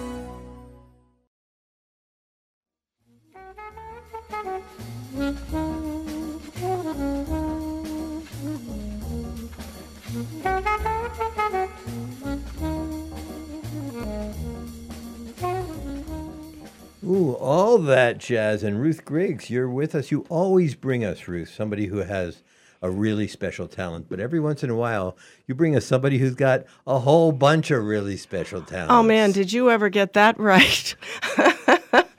Um, my guest today is Adam Simon, who um, I am thrilled to have met recently over the summer because I was on the search committee of Edwards Church, where Adam is now the uh, music director uh, of, at Edwards Church um, as of this September. So thank you for joining our community, Adam. Thanks, thanks for as- having me. Great to as be my here. people say, mazel tov for your new position. Likewise, Well, thank you. I, I'm, one of the tribe.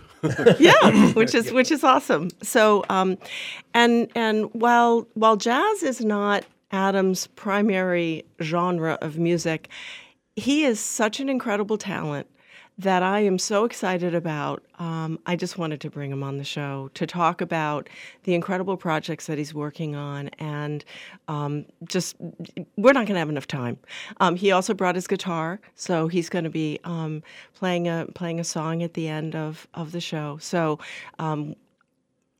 What stick around. What, stick it's the around. last night of Hanukkah for me. I'm Yeah. all excited. There you go. There you go. Thank you. Great to be here. So, so Adam um, is really known for his his collaborative um, work in music, as an arranger, as a composer, as a vocalist, um, as a musician, a multi instrumentalist. He is, and and and that's going to be the theme of this entire show today is collaboration, and it's not just United States collaboration, it's collaboration around the world.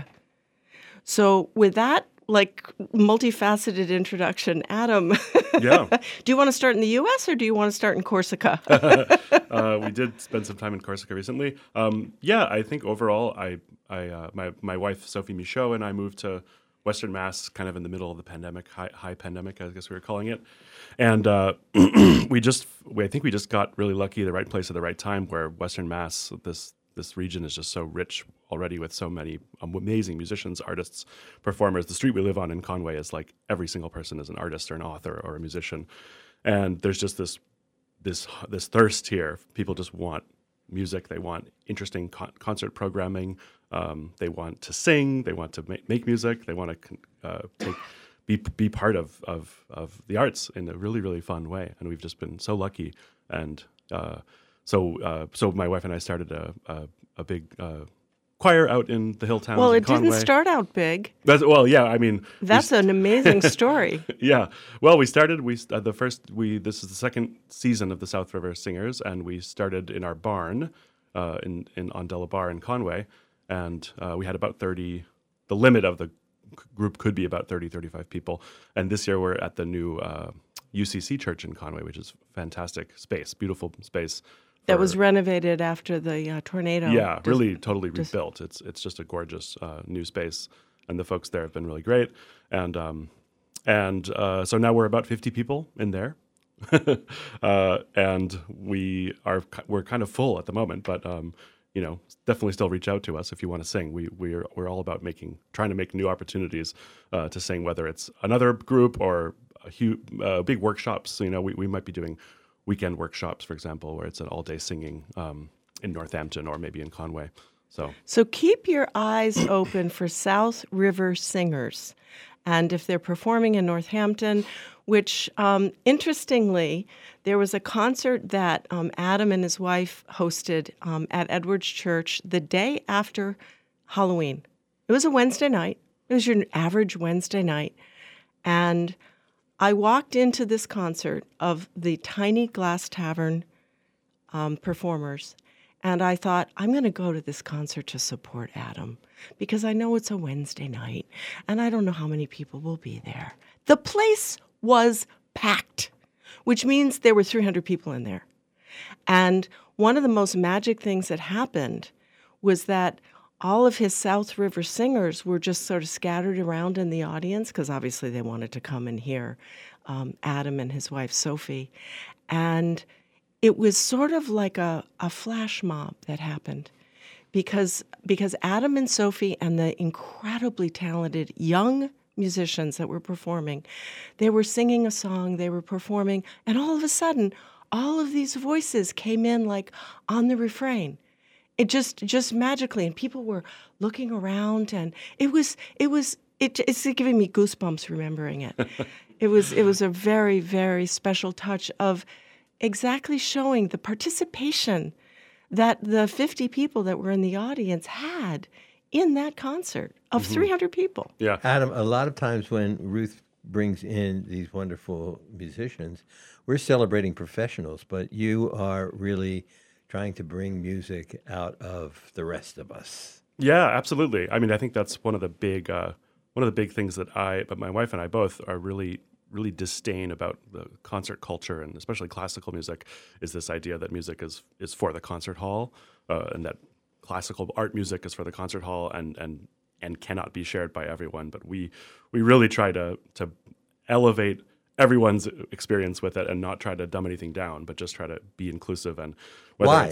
Why do you think it's important? Because this this most art most air quotes art music didn't really start as art music. Uh, there might sure there might be some stuffy court composers from yesteryear, but a lot of a lot of the art and classical music we think about is not um, didn't come from from that that that stuffy place where you have to treat everything nice. I was just talking with Ruth before the inter- interview about Monteverdi. Monteverdi was a total renegade, avant-garde weirdo that, that people wrote treatises. I forget the guy's name, but someone wrote a treatise about him saying how he, he's awful and he's breaking all the rules and no one should do this. You know, um, so cl- a lot of the times classical music is like is just really exciting and and and uh, thrilling music, and you need to you need to be able to present it uh, in the right in the right way. Um, yeah. So I think that one of the things that we are going to present um, um, in a, in a, I think right now, um, is a piece that's from a new album that that you and your wife have produced within the past thirty days. Yeah. Tell us about what what what you're going to hear. And do repeat your wife's name Yeah. slowly. My wife is Sophie Michaud. Uh, She's been on our shows several yeah, times. yeah, she's been on the show. She comes on before our concerts to publicize. Um, and this is from an, uh, Kulumba's new album. Kulumba is a group that we both uh, sing in and, and direct. And uh, this track is one of I, I brought two of my slightly jazzier pieces to share with you because I figured it would fit the fit the the bill. And uh, this is a, a s- a so- a song of mine called Cherry Street. The text is Amazing Grace, but the music is brand new.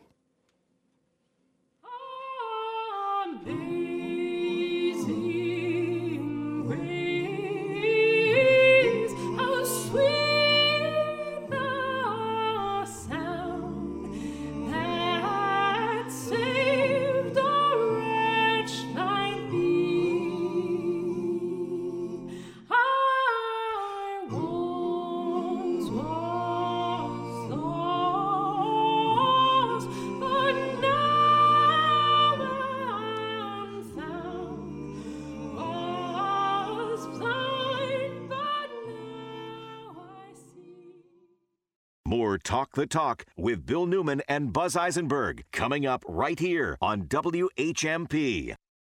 Find local news and local talk for the Valley.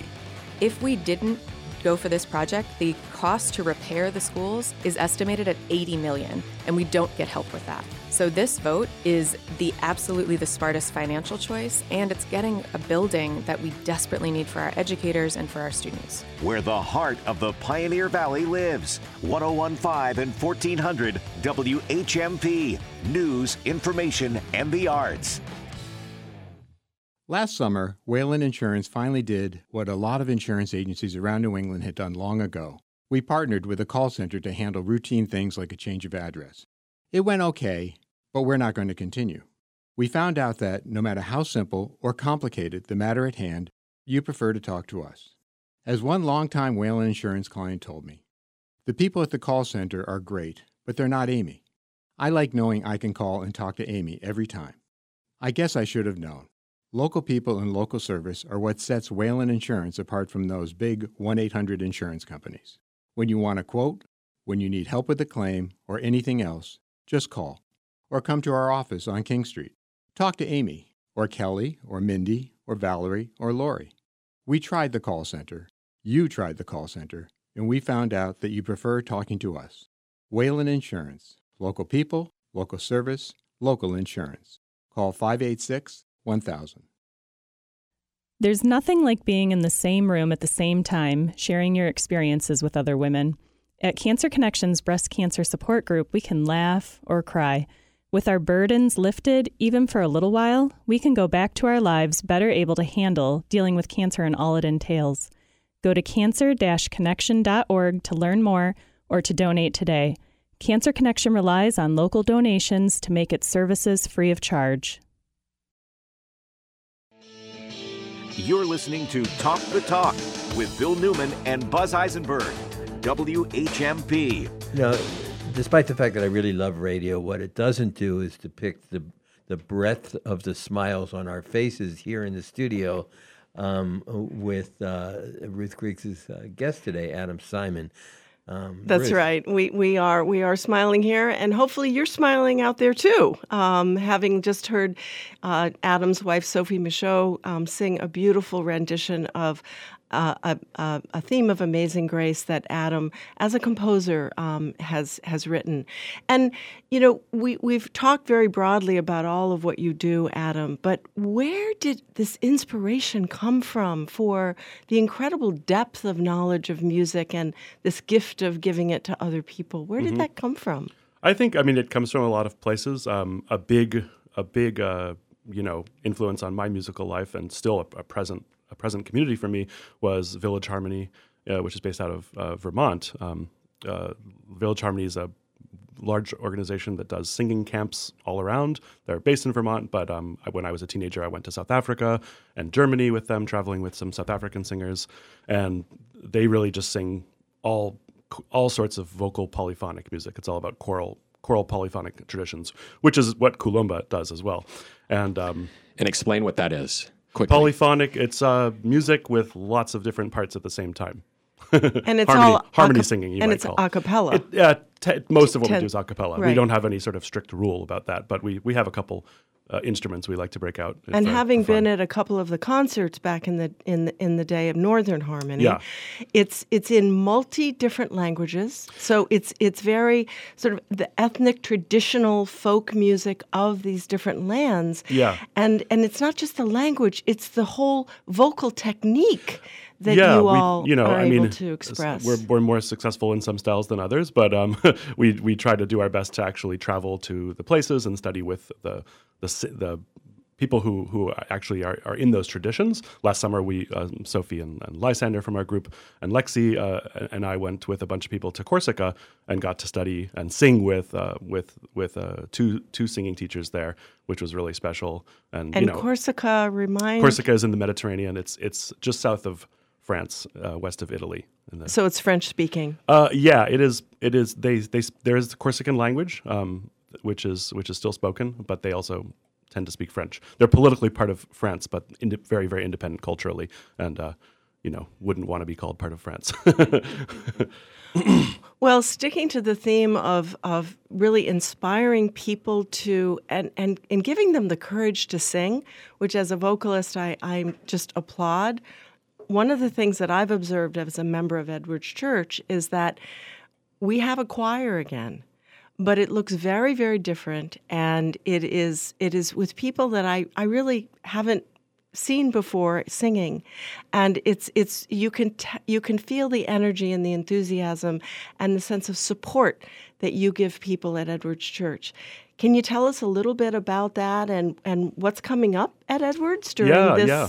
I mean, holiday season? My programming at Edwards is very inspired by all the other groups and the, the whole tradition of singing all different kinds of music. So I really try to keep it varied. I'm, I'm trying to sing traditional music from various places. Obviously, m- most of it in this context is Christian music, but we fit all sorts of stuff in. We sang a, a Ukrainian harvest song, we sang a, a Sephardic lullaby last week. And, um, and on Christmas Eve, we're having a, a really fun smattering of, of all sorts of different music. We're singing some uh, Corsican, some Georgian, uh, Republic of Georgia polyphonic music, an American shape note song, um, alongside some you know more traditional medieval Renaissance. Uh, uh, Early music, Christian All early in music. one night? Yeah, we're All gonna on we're Christmas gonna, Eve. we're gonna try to fit it in. Yeah, actually, Sophie and Lysander, both from Kulumba, are coming to as sort of s- if I special guest ask- singers. I'd like to ask this, Adam Simon, and maybe you, Ruth Griggs, when when you are um, arranging, composing music for a religious ceremony, Yeah. uh, it used to be just part of the liturgy, and we the same things were done, and now th- there's more of um, presenting a unique kind of take on the music that people does that. And well, let me ask you first. Ruth, That's what that- Adam is doing. Well, I'm going to ask you: Does that enhance the spiritual experience of uh, uh, being involved in a church service? I think it does because you never know what song, what language, what style um, is going to touch what person. Mm-hmm. So, so it has the opportunity to to reach more people in different ways. And number one, and number two, it exposes people to the magic of music from all around the world. And and I I really appreciate sitting in the pews at Edwards Church and hearing this music that heretofore we had not heard. Is there anything more spiritual than the epiphany of we are all together, we are all one? Mhm. How about you, Adam Simon? What are you looking for in the, the, what you choose to present at the Edwards Church? Well, I mean, I think yeah, in the spirit of of just having a diversity of different kinds of music for different people, um, and just to bring people in who are to, to be ex- excited about singing, because I think a lot of people have this concept of what a church choir is or what church is, and I think that there's a lot of really fun young energy at Edwards Church right now, um, and I'm just excited to to tap into that and make people realize that singing is just about the best thing you can do. it's just it's the it, it's a community builder like nothing else, and it feels so good on a personal level.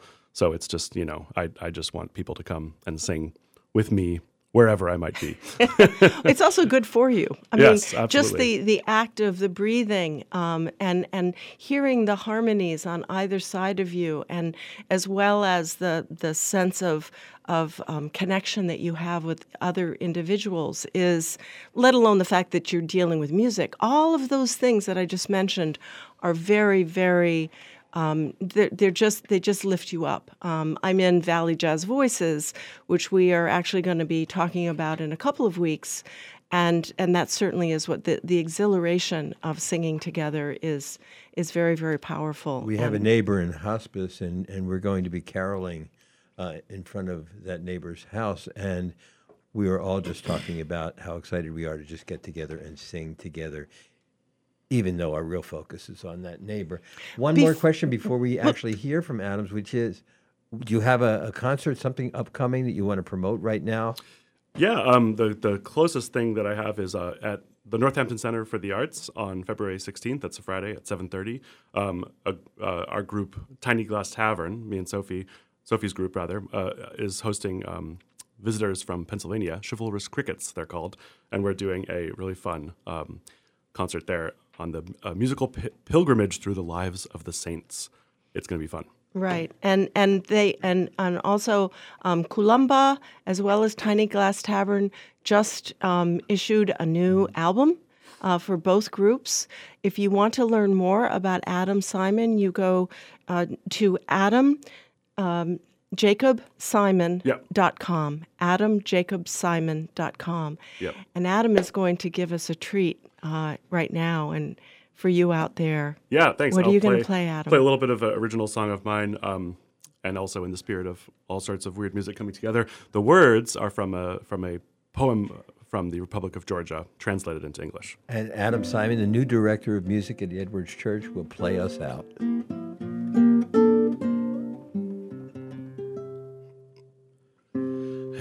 Small sweetie, why have you killed my heart? I kept you in a cage, I kept you in a cage. Like a May nightingale, I kept you in a cage and fed you with the sugar. I fed you with the sugar, yes, I did, as if it were fine bread and cheese. My killer, my burner, my closest neighbor. Hey, small sweetie, I just don't know how to put out the fire, how to put it out, how to put out the fire that you have set in me.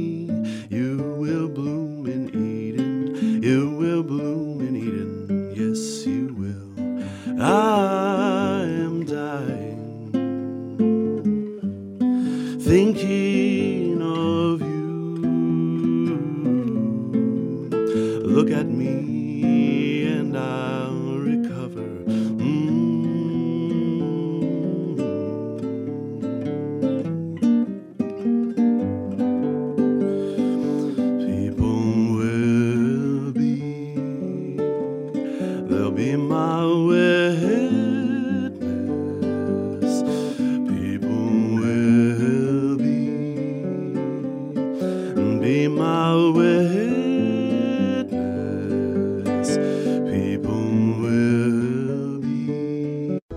My name is Silas Koff. I have long been a friend of Riverside Industries in East Hampton. For more than 50 years, they have empowered and supported adults with developmental disabilities. People are treated with dignity and respect, and the Riverside team helps them to reach their goals and even find employment in our area. You may not realize it, but you encounter people every day in our community that receive training and support from Riverside Industries. To learn more about the fine work that Riverside Industries does, go to rsi.org. The Literacy Project is the place to go if you are an adult looking to improve your reading, writing, and math skills, or if you want help preparing for the high school equivalency exam and preparing for college. To find out about our free classes in Franklin and Hampshire counties, check us out online at literacyproject.org or call us in Northampton at 413 584 6755. If you wanna learn, the Literacy Project is the place for you. WH